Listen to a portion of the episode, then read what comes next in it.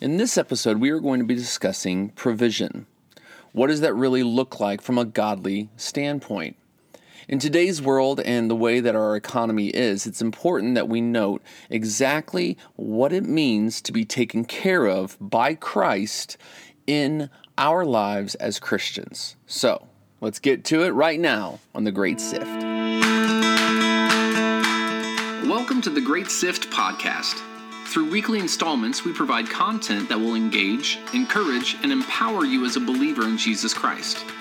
We tackle topics of the day, host interviews, and provide a biblical view on what is happening in the church and the world at large.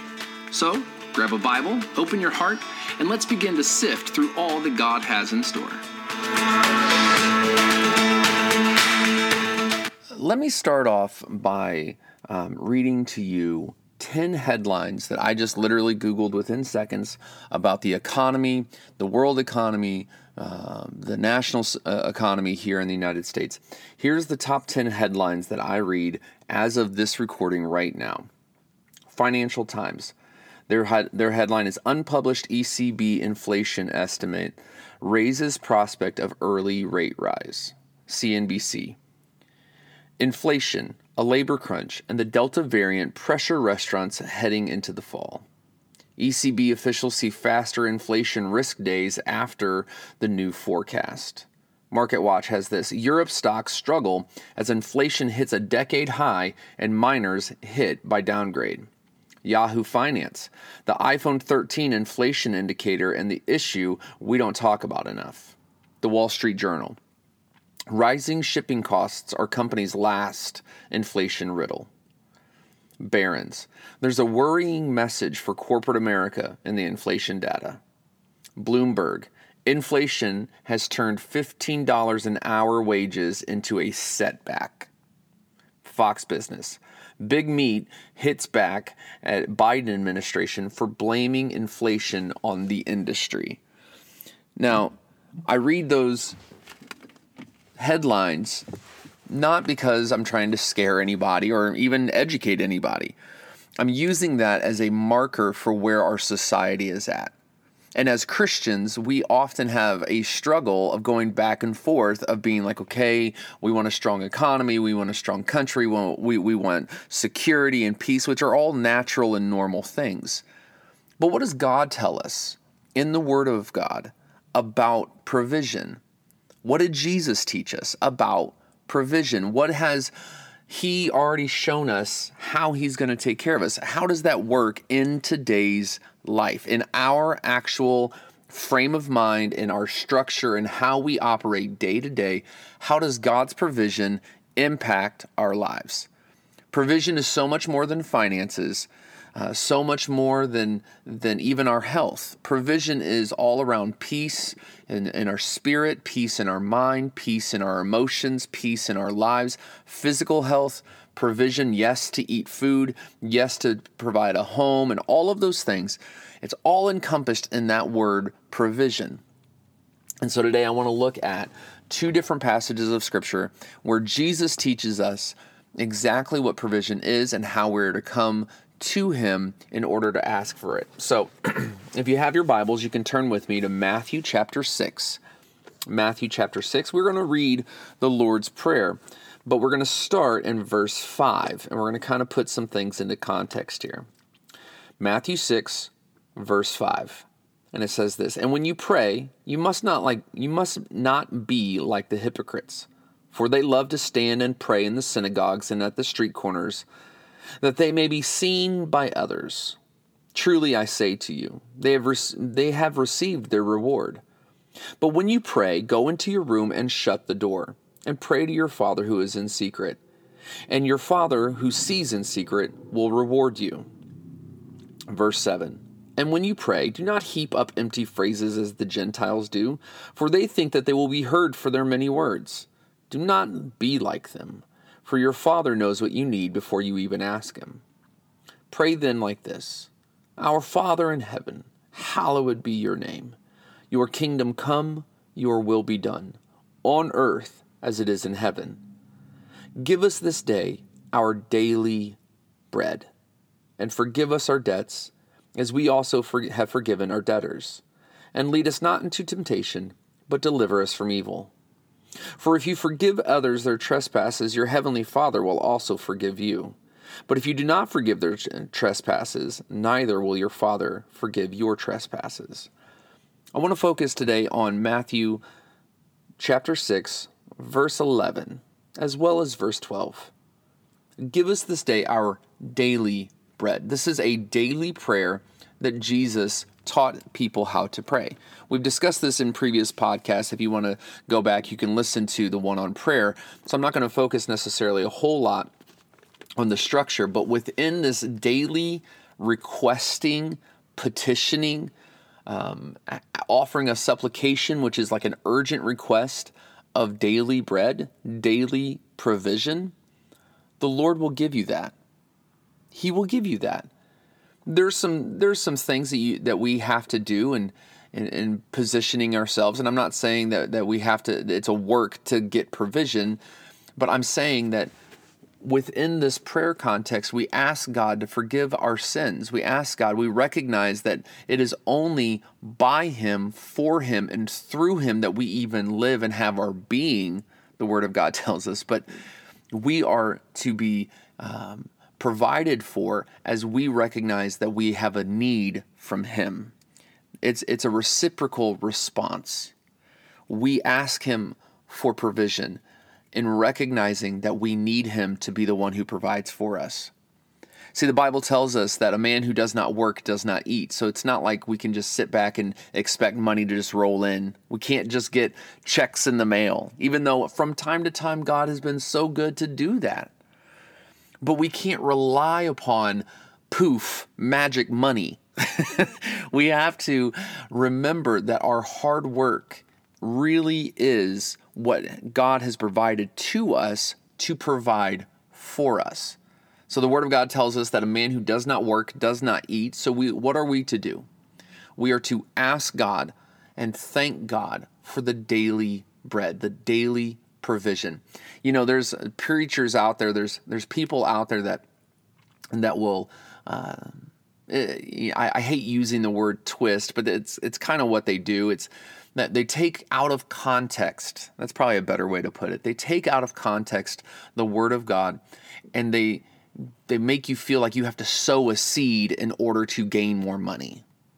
Uh, th- there's a prime example. There's a, a minister. I'm going to uh, omit his name just because um, I want to focus on the teaching, not necessarily the person. But he he for a long time would teach his congregation, and he's got thousands upon thousands of people that listen to him. And he would tell them this declaration. He would he would tell them to to just simply say, "Money cometh to me." Now. Money cometh to me now. And it's it's completely not biblical. but his whole teaching that's wrapped around this idea is that we are Abraham's seed, and in doing so, we have his wealth. We are to be wealthy. And in order to be wealthy, we have to speak it into existence. That's the gist of it. I'm not going to get into all of the, the nuts and bolts, but there has been thousands upon thousands of believers in Christ who have been sold this lie that they can just demand or sow a seed, and then all of a sudden that gets automatically brought back to them. Automatically. I'm not saying that sowing sowing finances into places and investing in people and investing in the kingdom of God's wrong. Not at all. The Bible teaches that. But the way that you have a mindset that I'm going to just declare that money is going to come to me and then I get mad when it doesn't or or I think that I've done something to earn it outside of my hard work, well then we're getting things twisted around. We don't really understand provision in that way then, right? And so, uh, especially with these these these men um, who are doing this in churches, there's other people out there that are talking about. Um, you know, having uh, an abundance and and that this abundance is coming from God and and that all Christians are supposed to live in abundance and it's a very Americanized thought process but it doesn't speak well to people in impoverished countries. You can't look at somebody who makes pennies in a day and tell them that God's supposed that you're supposed to live in abundance. It doesn't work. And so you know that in that moment that that right there is not biblical because it doesn't speak to every person. And that's what the Bible is. It's a manifestation of God to people, to the world, not just to Americans, not just to those who um, have enough and then are trying to make more, right? And so I want to share with you in Scripture how we know that that that idea that we can demand and call down money and that we're supposed to live in this overarching abundance. Now, I'm not against wealth, I'm not against riches, and, and if you have money, fantastic. Praise God for it. God has has blessed you. Um, but at the same time, um, God literally wants us to be able to have provision in our lives and understanding that it is only from Him that we have received this from the hard work that we've put in. So, if you want to turn with me to Proverbs chapter 30, Proverbs chapter 30, we're going to begin in verse 5. And we see um, um, a, a, reflection, a cross reference, if you will, to Matthew 6 here in Proverbs 30. and it's a man who's going back and forth. Um, and, and it, it's um, the title up near the top of the chapter is The Words of Agur, son of Jakeh, the Oracle. It says this in verse 5 Every word of God proves true. He is a shield to those who take refuge in him. Do not add to his words. I like that. Do not add to his words. You, you don't have, God doesn't need our help, right? God does not need our help in understanding uh, anything in the world, and we are not to add to that, lest he rebuke you and you be found a liar. I think that's very telling for our world today. So many people are trying to add words to what God's trying to say. And when we just read the Bible, we can glean what he is saying. So we don't have to add to it, lest he rebuke you and you be found a liar. Verse 7. And this is a prayer. This is a beautiful prayer coming out of this man. It says this Two things I ask of you. He's speaking to the Lord. Two things I ask of you. Deny them not to me before I die. Remove far from me falsehood and lying. Give me neither poverty nor riches. Feed me with the food that is needful for me. Kind of sounds like, give us this day our daily bread. Verse 9, lest I be full and deny you and say, Who is the Lord? Or lest I be poor and steal and profane the name of my God. How beautiful is that? Two things I ask of you remove far from me falsehood and lying. Give me neither poverty nor riches. Feed me with the food that is needful for me, lest I be full and deny you. So if I'm rich, if I have all of the money in the world, there's a good chance I'm going to deny you and think it was me, lest I be full and deny you and say, Who is the Lord? Or lest I be poor, lest I be so impoverished that I have nothing, that I that I'm I have no choice but to steal and profane the name of God. You see, the Lord wants you blessed, but he wants you to understand and recognize that it's him who's giving you the blessing. It is him who is bringing provision. It is him that is providing unto you the peace that passes understanding. It is Him that you are leaning on to have joy. It is Him by which you love people. See, provision is all about that, that, that prayer, that daily prayer of, Lord, give us this day our daily bread. Yes, 100% is about the economic times that we're living in, the, the, the craziness that's happening around us. We need God's provision in our lives. We need it financially. We need it to be able to work hard and move forward, but more even on top of that, we need to understand that throughout our entire lives, His provision for us is something that we should be holding on to, knowing that He is the one who gives to us. He is the one. And if we were to follow, even in Proverbs 30, we aren't to ask to be rich. We're to ask, Lord, give to us. I don't want to be so rich that I don't that I forget you, and I don't want to be so poor that I profane you. I just want enough to take care of me and my family, move forward, and be blessed to be a blessing. So I want to encourage you today that if you are somebody who has been stressed out about finances, stressed out about the economy, stressed out about our world, hold tight to the Word of God. He will provide unto you your daily bread. He will provide unto you true provision if we ask for it, not if we demand it, not if we call it down, not if we say, Money cometh unto me, which is ridiculous. It is literally going, God, I need you. I love you. Would you please provide for me and my family today? Would you please provide for me and my home today?